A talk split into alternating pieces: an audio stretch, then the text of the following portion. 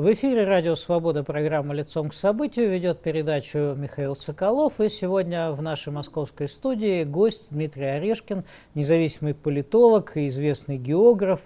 Ну и мы сегодня поговорим о, о политике, если она еще осталась в России, о выборах, если выборы можно называть выборами. Ну, в общем, о голосовании, которое предстоит в сентябре. Добрый вечер, Дмитрий. Ну что ж, давайте мы начнем с каких-нибудь ярких событий. Вот э, за последнюю неделю снимают одного за другими разных кандидатов. Льва Шлосберга, например, снесли э, со всех возможных выборов и в Пскове, и в Москве по округу, и по списку э, «Яблоко». Или вот двух кандидатов, Максима Никитина и Романа Максимова, сняли с выборов в Законодательное собрание Новгородской области как навальнистов и экстремистов. Оба задерживались на акции в поддержку Навального в январе. Ну, в общем, закон, видимо, имеет обратную силу пока. И вот сразу же такой вопрос. Люди же спрашивают, а стоит ли идти вообще туда голосовать, если оппозицию никуда не пускают? Такое настроение, если не доминирует, то становится одним из определяющих в разочарованной нынешней властью страте. Ну, во-первых, добрый вечер, а, а во-вторых, ничего удивительного, поскольку власть, особенно в продвинутых регионах типа Москвы, Новосибирска, Питера, там, Екатеринбурга, понимает ограниченность фальсификационного ресурса. Одно дело Чечня, где можно нарисовать хоть сто двадцать процентов явки, другое дело Екатеринбург или Москва, то им приходится брать другую технологию, которая называется снятие с дистанции. В некотором смысле это знак обеспокоенности верхов, потому что ну, ситуация малоприличная, все понимают, что снятие э, людей с э, возможностью э, участвовать в выборах – это совершенно очевидная дискредитация самой процедуры, но у них просто выбора не остается. В это... А что, Шлосберг бы победил в одномандатном округе в Москве, например? А вы знаете, не исключено. Не исключено. Шлосберг э, – лучший, с моей точки зрения, представитель «Яблока», э, самый смелый, самый толковый, самый... четко мыслящий и говорящий, поэтому он представлял себя, собой угрозу несомненную. А если бы он не представлял, то зачем бы его снимать? То есть они посчитали и сняли? Они посчитали, они пользуются какими-то нам недоступными, закрытыми социологическими данными. Хотя и социологические данные говорят, что публичные, говорят, что рейтинг «Единой России» идет вниз, что, в общем, за двадцать лет не бывало, если речь идет о трехнедельном интервале до выборов. Обычно к выборам, благодаря накачке такой информационный, рейтинг власти поднимался, а сейчас парадоксальным образом снижается. Это, естественно, вызывает обеспокоенность и, соответственно, такое вот дерганье. Теперь что делать критически мыслящим, независимым избирателям и гражданам? Наиболее популярная и вполне понятная логика – не ходить. Вот правозащитники, целая группа вместе с Владиславом Иноземцевым, который у нас тут тоже выступал, говорят, не надо ходить, не надо мараться. А, ну, это очень популярная идея, которая, как многие популярные идеи, глубоко, с моей точки зрения, скажем, нерационально и контрпродуктивно. Дело в том, что, ну, скажем, будет явка шестьдесят процентов. Ну, если у нас ну, было сто десять миллионов избирателей, сейчас покосило избирателей, и особенно старшего возраста, и коронавирус, и естественные демографические причины, значит, где-то сто восемь — сто семь миллионов избирателей будет. Из них придет, ну, при, в лучшем случае, две трети на выборы, значит, ну, грубо говоря, там шестьдесят миллионов плюс-минус, а оставшиеся сорок пять миллионов это на три четверти, как показывают данные Левада-центра, те люди, которые настроены критично. Игнорирование выборов – самая простая и самая неэффективная модель. Именно сейчас, когда рейтинг партии власти идет под горку, мне кажется, есть резон прийти на эти выборы, потому что нельзя, не стоит себя обольщать идеями, что мы как-то можем повлиять всерьез на состав Государственной Думы, на изменение политики. Это все, все, конечно, нет. Но это вовсе не повод отказываться от выборов, потому что Речь немножко о другом. У нас ведь выборы не европейские, когда народ э, э, тестирует власть на вменяемость раз в пять, или там, в четыре, или в семь лет. Да иногда просто власть меняет на выборах. Иногда даже меняет власть, страшно себе представить. А причем довольно часто. тридцать лет не меняет. А, ну, у нас вот два десятка лет не меняется, это называется стабильность. А, но стабильность тоже имеет свои пределы. И вот сейчас какие-то внутренние изменения изменения в глубинном народе э, происходят, разочарование в «Единой России» налицо, э, растут коммунисты, соответственно. И, мне кажется, это повод для того, чтобы свой небольшой электоральный ресурс все-таки использовать. Да, ты можешь пробойкотировать выборы. Тогда количество тех, кто не пришел, ну, вырастет, скажем, с сорока пяти процентов до пятидесяти процентов, вряд ли больше. Что власть более чем устроит, потому что, опять же, не придут те, кто критически настроен. А придут те, кого доставляют на участки. Ну, придут, придут те, кого доставляют на участки, придут. Ну, или, так скажем, нарисуют почти стопроцентную явку и монолитную поддержку «Единой России» в электоральных султанатах. Так что мы можем смело говорить, что уже десять миллионов э, голосов из Чечни, Дагестана, там, Кабардино-Балкарии, Башкирии и так далее в, в копилке «Единой России» лежат. Но снижение самого рейтинга, доброкачественное снижение, естественно, настоящее снижение, оно означает, ну, еще что максимум тридцать процентов «Единая Россия» наберет в смысле партийной конкуренции. Но зато То она... есть по партсписку тридцать процентов все-таки они получат? Ну, я думаю, как минимум, да. Вряд ли меньше, хотя может быть. Сейчас очень трудно гадать, потому что вот, действительно что-то глубинное меняется. Но я думаю, что про тридцать плюс-минус процентов можно говорить. Ну и плюс, конечно, одномандатные округа, где ну, порядка ста девяноста мест у «Единой России» будет, потому что люди по одномандатным округам голосуют за известных персонажей, а известные персонажи прикуплены, зависимы и представляют из себя актив «Единой России». Но так это что, мы еще поспорим. Ну, может быть. Но половину мест в парламенте у «Единой России» так или иначе будет. Вопрос в том, получится ли конституционное большинство. Что тоже, в общем, не проблема, потому что даже если у «Единой России» не будет конституционного большинства, те же коммунисты, во всяком случае, часть из них, и уж точно ЛДПР в нужный момент э, Кремлю помогут. Да и Прилепин есть еще в «Справедливой России». Да, «Справедливая Россия» тоже не отличается независимостью, понятное дело.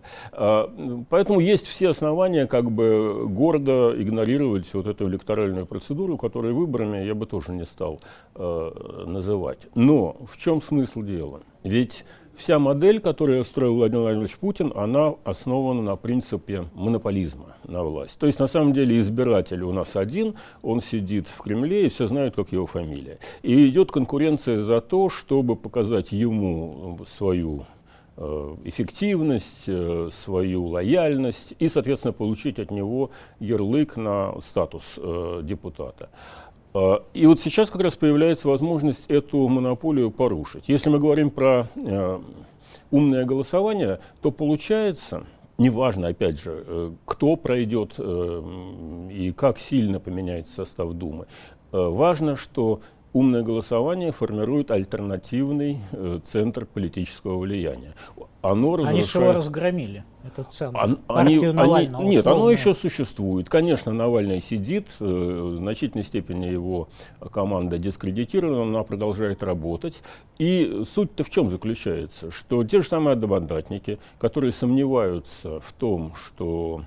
э, могут победить э, напрямую, и которым не хватает там трех-пяти... семи процентов поддержки для того, чтобы пройти в Госдуму, так или иначе задумаются о том, а не стоит ли как-то договориться с командой Навального, нелегально, конечно, неявно, секретно, для того, чтобы тебя включили вот в список этих кандидатов, которые могут пройти. А я вот подозреваю, что они в этот список умного голосования будут включать многих людей, даже и не договариваясь с ними, просто посмотрят, у кого есть шансы обойти человека из «Единой России», и пришлют ему, так сказать, в тот момент, когда его уже снять нельзя, сообщение, что умное голосование вас поддерживает. Тот кричит, мне не надо, а оно все равно поддерживает. Очень даже может быть. Но это не важно, это уже детали. А не детали заключаются в том, что появляется альтернативный центр консолидации электорального ресурса. Что Кремлю, конечно, нож острый, потому что он исходит из того, что центр принятия решений один. Его зовут Владимир Владимирович Путин, и, соответственно, перед ним надо мести хвостом, ему надо заглядывать в глаза и всяким образом стараться ему понравиться. А здесь появляется вдруг что-то другое. И в этом смысле умное голосование — это не структура или не механизм изменения политики, такой вот конкретной политики и конкретного состава Государственной Думы. Это институт или это механизм изменения глубинного сознания, когда появляется, помимо Кремля, какой-то еще маленький, но влиятельный альтернативный центр. Вот что самое важное. Поэтому мне кажется, что было бы правильней в данной ситуации на выборы все-таки пройти, и нисколько не обольщаясь э, возможностями поменять э, кадровый состав, поддержать вот эту саму по себе идею альтернативного влияния на выбор. Логика очень простая, ведь м, почти все крупные, интересные, самостоятельно мыслящие политики прошли через соблазн бойкота. И Борис Немцов в свое время призывал к бойкоту. А помните, Навальный нах, нах. И Навальный призывал к бойкоту. И Явлинский призывал год назад не ходить на это самое вот конституционное. Ваша правда. Все оскоромились в разные годы. Ну, потому что, ну, на самом деле, ну, на три-четыре процента уменьшится явка. Власть это более чем устраивает, потому что явка будет уменьшаться, опять же, там, в тех регионах, где публика наиболее критически настроена. Кто не пойдет голосовать? Те, кто против власти, и те, кто живут вот в этих продвинутых городах. Поэтому, при всем уважении господину Иноземцеву и его сторонникам, мне кажется, эта позиция в очередной раз э, неконструктивна. Испытав это на практике, и Борис Ефимович Немцов, светлая память, пошел-таки на вот эту отвратительную процедуру выборов Ярославской области и преуспел.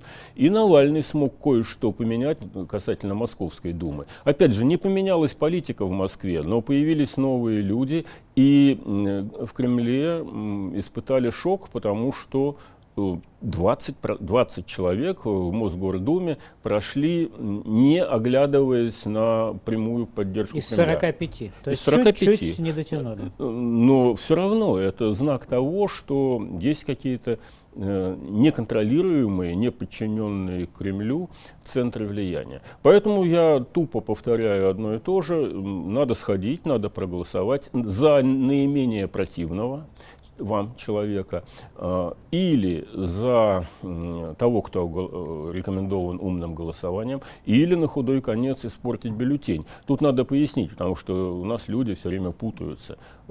Испорченный бюллетень, недействительный бюллетень, бюллетень неустановленного формата — это все не совсем одинаковые вещи. Не считаются бюллетени неустановленного формата. То есть, если вы возьмете коробку из-под сигарет, напишите на ней «Навальный» и запихнете в электоральную ящик, то это будет считаться бюллетенем неустановленного формата, он просто отбрасывается, так, он хорошо. Не учитывается.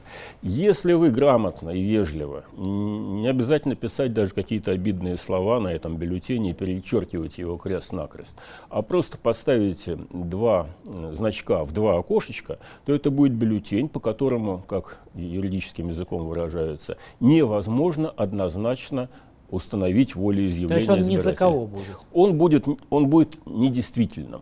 А недействительные бюллетени, в отличие от бюллетеней неустановленного формата, считаются, они входят в сумму вот этих ста процентов. По сути, это еще одна партия. Она может набрать три процента, она может набрать пять процентов. Если люди активно будут портить бюллетени, она может набрать семь процентов. И это значит, эти семь процентов вычитаются из результатов всех других партий. В первую очередь из «Единой России», потому что она получает большинство. Когда мне говорят в ответ, что все равно нарисуют, я отвечаю... Вот, нарисуют. Три да. дня голосования, смотрите. Конечно. Три дня можно рисовать, конечно, что хотите. Конечно, ну, будет. Два дня. Один день наблюдателей хватит. Две ночи, скажем Две ночи, так. Да. Они будут в одиночку... Перекладывать там, э, с пакетиков в пакетик. Да, две ночи они будут э, размышлять над вот этими сокровищами э, в виде бюллетеней. Опять же, смотря где. Вот э, в Москве э, переделывать результаты голосования последние несколько лет, после две тысячи одиннадцатого года, когда Москва поднялась на дыбы, воздерживаются. То же самое в Новосибирске, там голоса считают честно. То же самое в Екатеринбурге. В Питере в меньшей степени, там губернатор э, все это почти по-чеченски организует выборы. Но все равно э, и члены избирательных комиссий другие, и наблюдатели другие, более активные, квалифицированные, и избиратель другой, и пресса другая. Ну хорошо, а в Татарстане, Кемерове и Чечне? Там нарисуют все равно. Но у них ограниченный... ограниченный ресурс. В Чечне... То есть нарисовать можно девяносто девять процентов? Ну, там в свое время Дукуваха Абдурахманов, спикер чеченского парламента, он сказал, что если надо, мы и сто двадцать пять процентов можем обеспечить. Он сказал не где-нибудь, а в стенах Совета Федерации. И могут, конечно, никто особенно не удивится. Но надо понимать, что в Чечне семьсот пятьдесят тысяч избирателей, а в Москве семь с половиной тысяч избирателей. Миллион. Виноват, миллионов. То есть в десять раз больше. Спасибо за поправку. Так вот, в Чечне, благодаря технологиям господина Кадырова, семьсот примерно тысяч голосов из семисот пятидесяти уйдут Единой России, и в Москве придут голосовать, скажем, там два с половиной миллиона, из них треть проголосует за Единую Россию, будет примерно те же самые семьсот тысяч. То есть Москва, которая по весовой категории в десять раз в электоральном смысле превосходит э, Чечню, дает Единой России примерно столько же голосов, сколько э, в Чечне. И в Чечня больше семисот тысяч не может дать по определению. А Москва может дать э, против. И вот если бы те, кто в Москве не ходил и не собирается идти на выборы, пришли и проголосовали, либо испортив бюллетень, либо за яблочника, либо за коммунистов, да за кого угодно, э, то все равно получилось бы, ну, немножко другой состав э, Госдумы, пункт первый, а пункт второй, самое главное, появилось бы ощущение отсутствия тотального контроля Кремля. Вот что самое страшное, потому что на фоне снижения популярности Единой России и, в скобочках, Владимира Владимировича Путина, который э, думал, что он своим, своей поддержкой поднимет рейтинг Единой России, а этого не получилось, а получилось прямо противоположное. То есть он навесил себе на шею непопулярную партию своей поддержкой этой самой партии, не прибавил ей очков, но зато связал себя вот с этим жерновом э, на шее. И в этом смысле результаты две тысячи двадцать первого года будут очень серьезным поводом для размышления в кануне две тысячи двадцать четвёртого года, когда будут выборы президента. Вот у меня тогда и вопрос, а в чем все-таки причины потери популярности Единой России, ну и отчасти Путиным? Собственно, что они такое сделали? Плохо людей лечили, там пенсионный возраст поднимали, но вот как-то сумма вот каких-то ошибок, она какова? Ну, тут есть несколько факторов. Сейчас социологи все бурно обсуждают роль ковида, и, естественно, это существенный фактор, тут с ними не поспоришь, потому что Путин уже несколько раз заявлял, что наша модель более эффективна по сравнению там с либеральными моделями развитых стран, а не получается, и люди, в общем, с легким трепетом ожидают э, четвертой волны, которая начнется, когда вернутся из отпусков, когда начнутся занятия в школе и так далее. Вполне возможно, что это начнется. Э, и вот это ощущение недоверия власти, во-первых, и опасения перед будущим, во-вторых, конечно, снижает рейтинг власти. Плюс, конечно, экономическая стагнация, плюс инфляция. Люди очень хорошо ощущают на своем кармане там рост цен на продукты. Продуктовая инфляция выше э, официально обозначенного индекса, и люди ее замечают в первую очередь, потому что они не покупают. Ну, индекс инфляции считается там по некоторому комплексу признаков, там цена на мебель, цена на телевизоры, цена на гаджеты, цена на еду. Но цена на еду растет быстрее, чем цена на телевизоры. Соответственно, официальная статистика инфляции там дает шесть процентов плюс-минус в год. А если мы касаемся вопроса о стоимости продуктов, то любой заметил, что после похода в магазин за ту же самую сумму он покупает меньше продуктов или тот же объем продуктов за большую сумму. сумму. Причем ну и не сум... только продукты, ведь вот есть последние данные про этот школьный набор, который подорожал самое, на двадцать процентов. Да. Видно, ну, те, кто что-то такое производит, они нацелились на десять тысяч, выданные на школьников гражданам. Ну, конечно, родителям. Они быстренько это потратят на тетрадки, на какую-нибудь одежду для школьников, книжки и так далее, и скажут спасибо, но ненадолго. Это довольно быстро забудется, потому что э, вот, ну, реальные темпы бытовой семейной инфляции точно выше десяти процентов, и люди это ощущают. И это тоже, конечно, минус в копилку «Единой России». Но еще третье – это просто усталость. Ну, надоело, потому что уже десять лет или больше, пятнадцать лет, там господин Исаев там, нам рассказывает, как он борется за повышение минимального уровня э, заработной платы, пытается довести его, чтобы он был не ниже э, прожиточного минимума. И вот пятнадцать лет он нас от этого спасает, пятнадцать лет мы не видим э, реального результата. И, конечно, это людей утомляет. То есть мне кажется, что мы сейчас пришли к такому моменту, очень интересному и очень, может быть, даже опасному и для страны, и для властей в первую очередь, когда люди на своем личном опыте начинают м, понимать, что утомило. Вот утомили эти разговоры, утомили эти победные реляции, э, утомили, м, утомила невозможность этих властей что-то реально сделать для людей, кроме как подать эту самую вот. десятку. А как же ну, слушайте, этого? Если бы они повысили... десять-пятнадцать, денежкой тоже счет любит. Э, Подействует, может, все-таки? Я, поде... Ну, понимаете как? Подействовало бы, тогда бы мы это ощутили по данным социологических опросов. А так люди эту десятку возьмут, потратят, естественно, но при этом у них останется глубокое ощущение, что вместо того, чтобы повышать пенсию на эту десять тысяч в месяц, им дали одноразовую подачку. Ну, и, кстати, индексация работающим пенсионерам, обещанной во время этой конституционной кампании год назад, как не было, так и нет. Ну вот я работающий пенсионер, да, я не очень сильно замечаю на своих доходах заботу партии и правительства.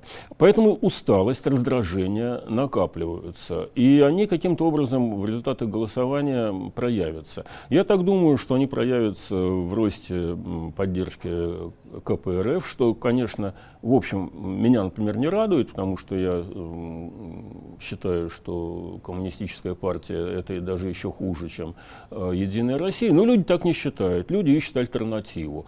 Ну, в общем, можно так сказать, что вертикаль власти в советские времена дискредитировала идею социализма, а сейчас она дискредитировала идею капитализма. Здесь вообще, мне кажется, не та терминология, которую следует применять. Социализм, капитализм.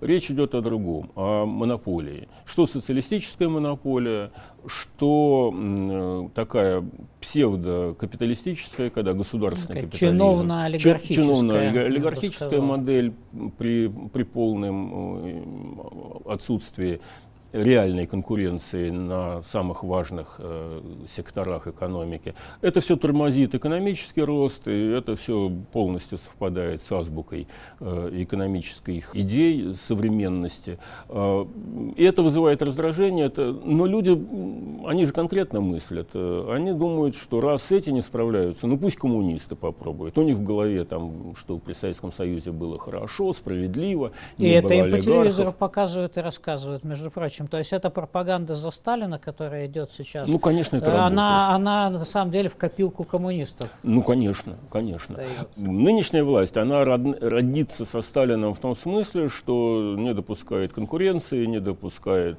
свободных выборов, и это им близко. Но э, люди думают, что при Сталине не было коррупции, при Сталине было равенство, при Сталине нефть принадлежала народу. Конечно, это не так, потому что нефть принадлежала партийной номенклатуре, а принцип собственности определяется тремя параметрами. Право владеть, право отчуждать, то есть продавать, дарить, наследовать, и право распоряжаться. Как народ в советские времена мог распоряжаться нефтью и газом, для меня загадка.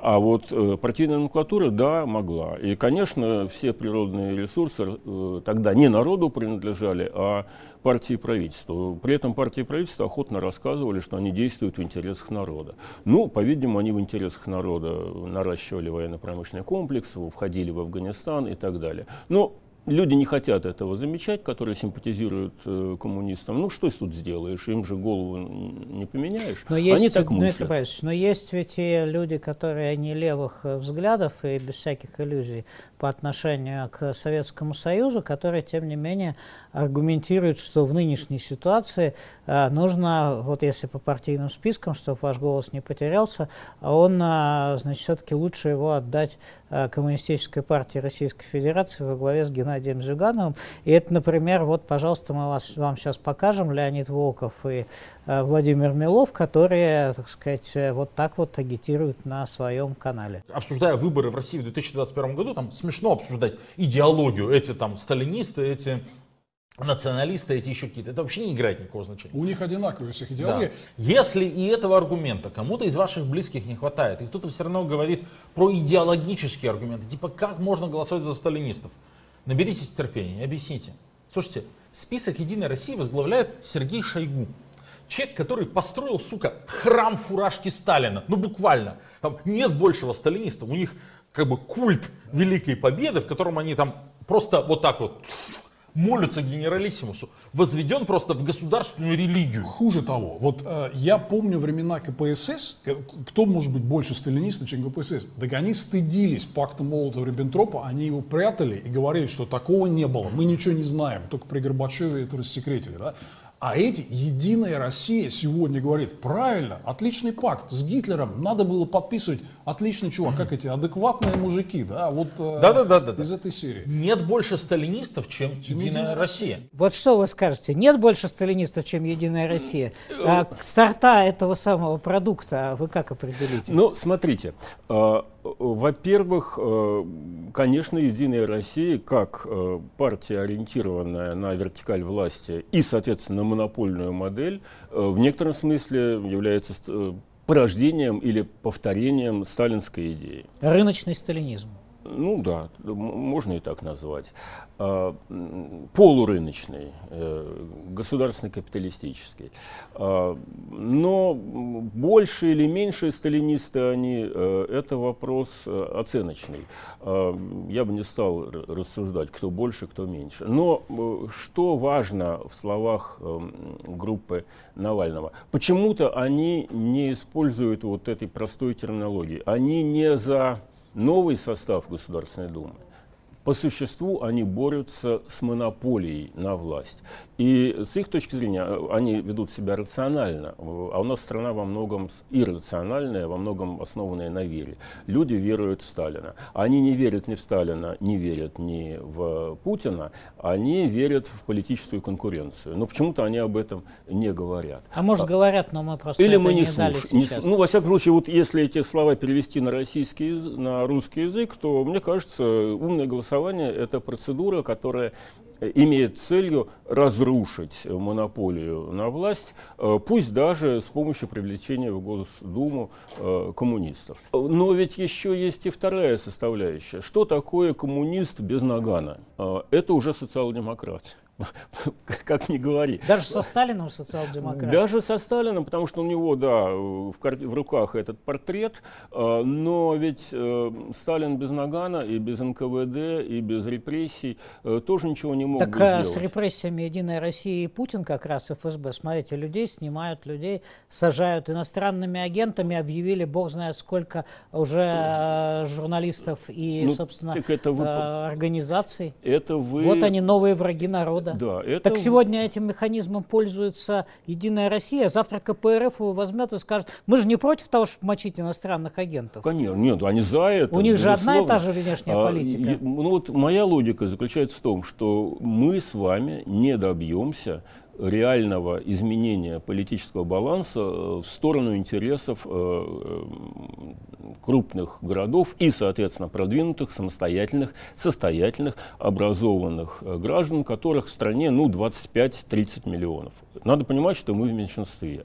В таком доброкачественном меньшинстве, в том смысле, что большинство, как ни крути, шестьдесят процентов все-таки Путина поддерживает, хотя этот рейтинг идет вниз тоже постепенно. Ну а «Единую Россию» не поддерживает? поддерживает двадцать семь процентов. А Единая Россия двадцать семь процентов. Ну, у нас же власть ориентирована всегда на одного человека, и избиратель тоже так же ориентирован.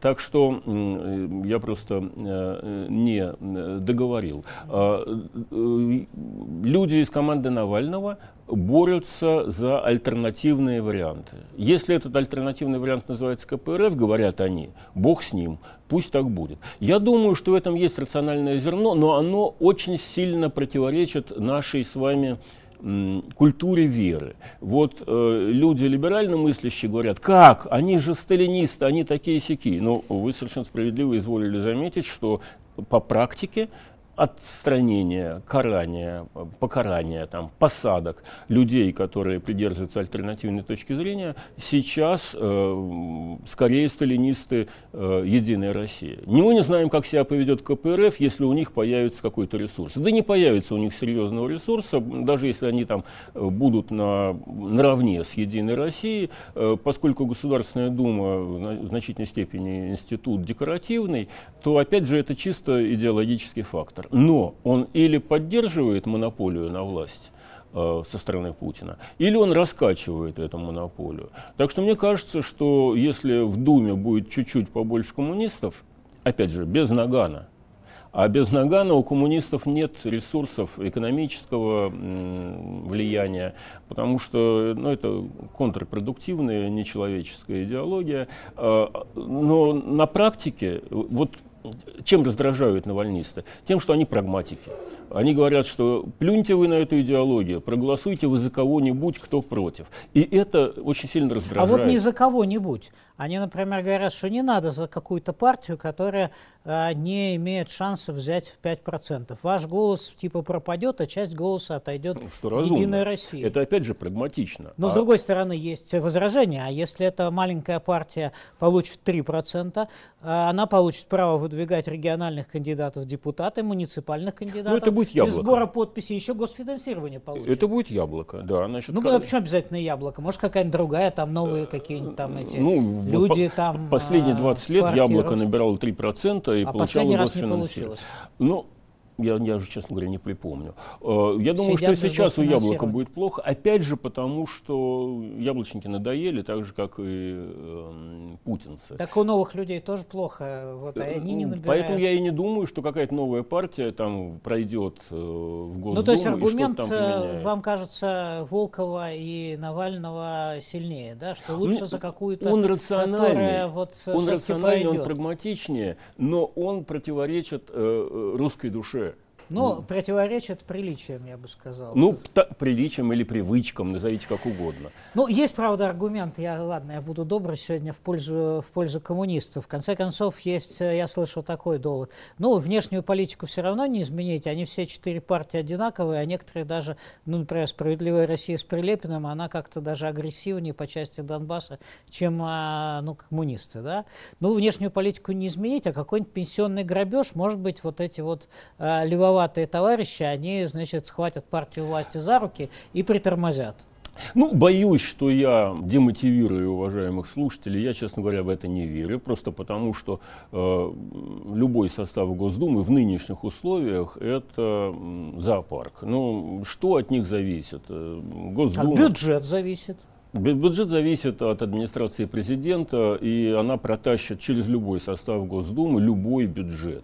А, а что тогда они боятся? Вот объясните они боятся, страх. Объясните они боятся. страх администрации президента и Лубянки. Зачем снимать видео, значит, наблюдения, не допускать, как раньше оно было? Зачем снимать людей за акции Сбербанка и Яндекса, которые теперь оказывается иностранная собственность? Но это просто анекдотическая вообще история. Михаил, зачем снимать... Бог они, знает, боятся, за, они боятся утраты вот этого чувства, когда все, из, все заранее предопределено, э, все заранее монополизировано, и никуда не денешься. Потому что если это чувство уйдет, то в две тысячи двадцать четвёртом году вовсе не факт, что так легко удастся решить проблему э, с передачей власти от Путина к Путину. Вот это ощущение, что не все под контролем, не все удается нарисовать и сделать так, как надо, оно их ужасно ужасным образом тревожит. Поэтому они и сажают, поэтому они дергаются,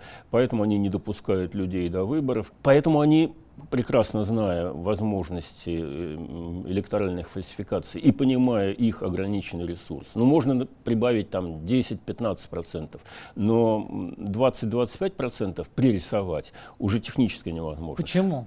Потому ну, что в Чечне можно, а почему в Чечне можно? Ну так мы все-таки разница в том, что а в то, Москва не знаю, Чечня. В Тамбове вот рисовали же, в рисовали. В Тамбове рисовали, да. И в Петербурге ну, так, периодически рисуют. А в Москве, в Екатеринбурге, в Новосибирске не получается, в Перми и в других городах. Да и в Петербурге тоже не получается, потому что если вы возьмете последние выборы в Госдуму, а это, дай бог памяти, шестнадцатый год, там, если считать от общего состава избирателей, в Питере там около, по-моему, пяти, нет, около трех миллионов избирателей, если память не изменяет, так вот из них только тринадцать процентов от общего состава, не от тех, кто голосовал, кто пришел на выборы, там примерно треть, может быть, чуть больше за «Единую Россию», а от общего состава избирателей тринадцать процентов высказались за «Единую Россию». И в Москве тринадцать процентов от общего состава, и в Новосибирской области тринадцать процентов от общего состава, а в Чечне восемь с лишним процентов от Хорошо, общего состава. Хорошо, но где эти восемьдесят семь процентов, которые вот, они не за «Единую Россию», они же не на выборах? Они не ходят. Они не ходят на выборы, они выше этого. И, и вот когда, наконец, и если их пробьет, и когда они поймут, что достало, власть в принципе в своем праве. Она говорит, что раз вы не ходите на выборы, ну, значит, не так уж все плохо. Если бы было плохо, пришли бы и проголосовали. Ну вот хорошо, в Белоруссии люди пришли и, и проголосовали, там чуть ли не восемьдесят процентов. И власть не поменялась. Власть не поменялась, но отношение к Лукашенко поменялось. Вот теперь, ну, в мире поменялось. И в мире, и в самой Беларуси. И в самой Беларуси прекрасно понимают, кто такой Лукашенко. Ну что, он узурпатор, да? Ну, он узурпатор, он просто захватчик власти, человек, который ради своего монопольного положения во власти готов идти на любое преступление. Они понимают, что они живут под преступной властью. Путинская власть этого не хочет. Поэтому она не идет на такие отчаянные приписки, на которые идет госпожа Ермошина, глава избирательной комиссии Лукашенко. Она это идет, на это идет, потому что ее предшественника, господина Гончара, убили. Поэтому она, думая о своей собственной безопасности, рисует те результаты, которые от, которые от него ждет Лукашенко. Но если бы не было этих выборов, если бы не было э, платформы «Зубр», которая считала голосование и насчитала миллион голосов, как минимум, против, а на самом деле это было больше, просто не все удалось взять под контроль. Так вот, Лукашенко выступает как чуждый элемент в политической модели, но при этом он контролирует страну через силовиков. Он сидит на штыках, прикрыв их газеткой, и, может быть, еще довольно долго будет сидеть, но это вовсе не тот вариант, который хочется иметь Владимиру Владимировичу Путину. Он хочет более или менее приемлемый вариант, то есть, чтобы вот те самые шестьдесят процентов его его поддерживали. А если на выборах «Единая Россия» выступит слабее, чем ожидалось, это будет воспринято как поражение всей путинской вертикали. И те же самые начальники и на местах, и в центре начнут шевелить губами, называть в своем каком-то узком кругу некоторые претензии к Владимиру Владимировичу. Или он недостаточно жесток, или он недостаточно мягок, неважно. Но начнутся сомнения. Вот именно эти сомнения и могут быть порождением и результатом голосования в сентябре. Не изменение политики, не изменение качественного состава Государственной Думы, а сомнение в том, что эта вертикаль железобетонна, несменяема и навсегда. Вот этого они боятся.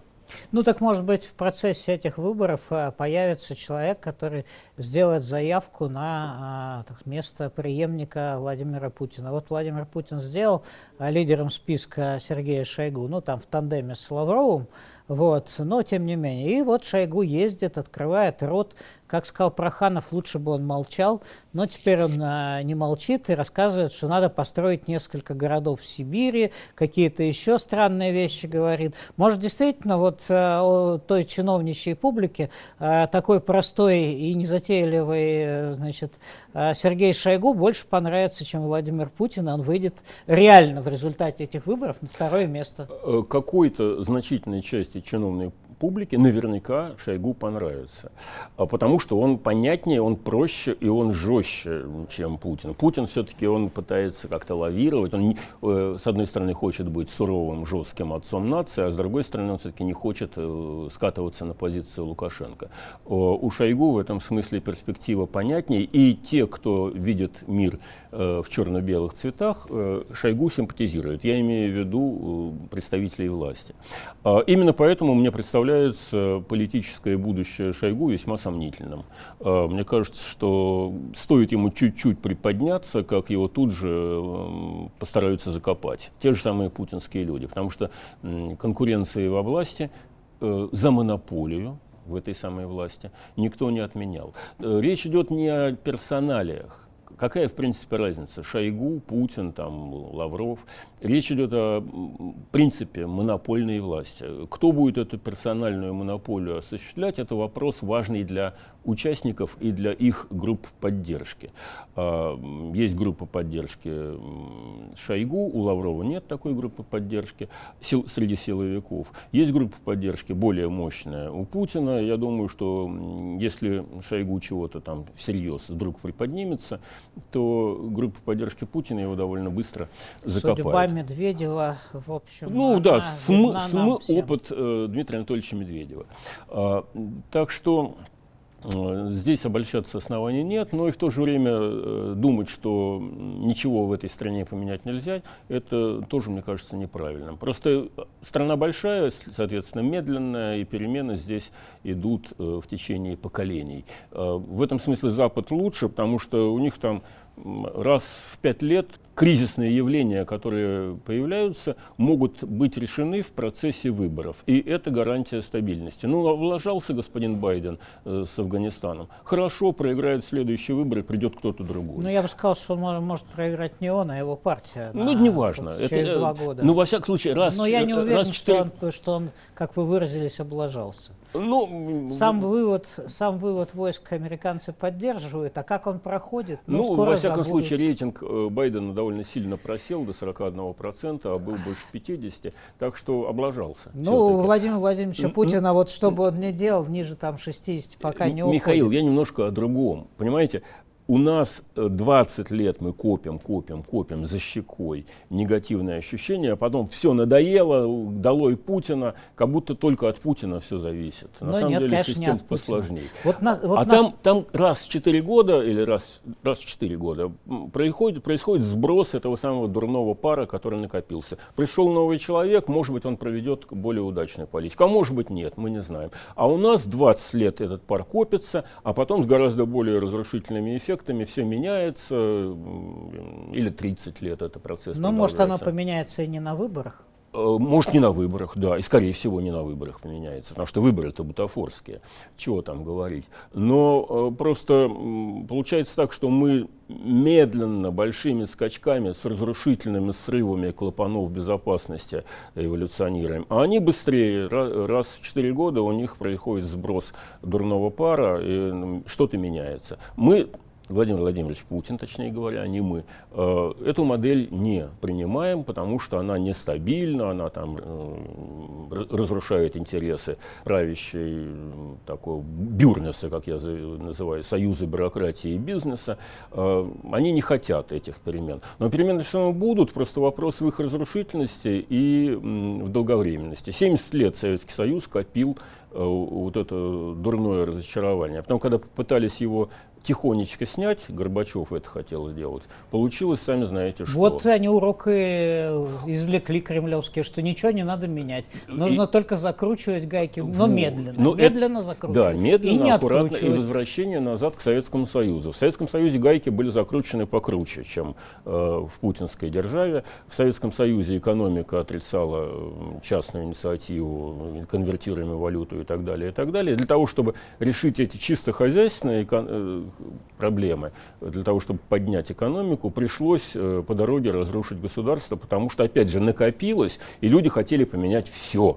вместо того, чтобы поменять э, правящую элиту, или там часть этой правящей элиты. И сейчас, да, путинская бригада, она идет по советским рельсам и, соответственно, приведет страну примерно к тому же результату. Просто когда это будет? Я, чем раньше, тем лучше, потому что тем безболезненней. Но я думаю, что они будут тер- давить, держать, завинчивать э, до той поры, до какой можно, пока резьбу не сорвут. В, в конце семидесятых, восьмидесятых годах резьба уже полетела у советской власти. Ну и получили то, что получили, со всеми издержками этого процесса.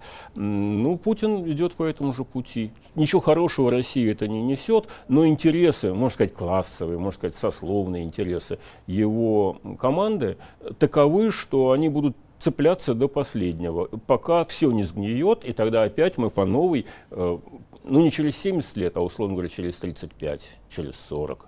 Не знаю. Пройдем через тот же самый мучительный курс обновления, который, в конце концов, опять вызовет у людей раздражение и разочарование. Все по кругу. Но вот Леонид Волков и его коллеги, они обещают, что в Думу пройдет порядка двадцати-тридцати депутатов, которых никак не ожидает и не хотела бы там видеть администрация президента, Лубянка и вот все эти, так сказать, мрачные силы, которые вы сейчас назвали. Или светлые силы, которые обеспечивают стабильность. Кому-то они светлые, кому-то мрачные, но иностранным агентам они точно не светлые, тех, кого объявляют коллег-журналистов. Поэтому вот ваш ответ. Это реальная, так сказать, такая прогностическая перспектива? Ну, они же политики. Политики всегда вынуждены, обязаны, должны быть чуть-чуть более оптимистичны, чем политологи. Мое дело оценивать ресурсы. Я думаю, что двадцать, вы сказали, да? двадцать-тридцать. двадцать-тридцать. Это слишком оптимистичная оценка, но от пяти до пятнадцати независимых кандидатов, пятнадцать, пожалуй, даже многовато, это вполне реально. И я думаю, что это полезно для страны, потому что страна нуждается в более мобильной системе политического менеджмента, в более частой и более демократичной смене властвующих начальников. Поэтому я думаю, что то, что делает Навальный, России на пользу. А вот э, правящим элитам, конечно, не на пользу. Э, просто интерес России и путинских элит, он уже сейчас достаточно очевидно расходится. И что самое важное, это, наконец, становится достоянием того, что называется коммуникативной памятью. Коммуникативная память – вещь очень примитивная и очень инерционная. Э, вот она бурно радовалась, когда Крым присоединили. Да? Значит, восемьдесят шесть процентов поддержки. А сейчас она уже... Ну, забыла про это. Она забыла про то, как аплодировала и восхищалась. Сейчас коммуникативная память смотрит в свой карман, видит там... как там, блоху на аркане, да? Ну и десять тысяч от Путина, если пенсионер. Ну, слушайте, ну десять тысяч это, это не решает. Вот в том-то и дело, что так глубоко все прогнило, что десятью тысячами ты не купишь э, лояльность. И в этом проблема, потому что они-то привыкли, что как раз бросили к выборам, ну и народ проголосовал. А сейчас народу надо что-то еще. Тому же самому народу, весьма консервативному, радующемуся э, Крыму нашему и так далее. Вот ему сейчас, он устал, ему это надоело, его это раздражает, он начинает смеяться. Вот это очень плохой признак для власти. Как вот над Брежневым смеялись в советские времена и над советской властью. Причем смеялись практически на всех уровнях.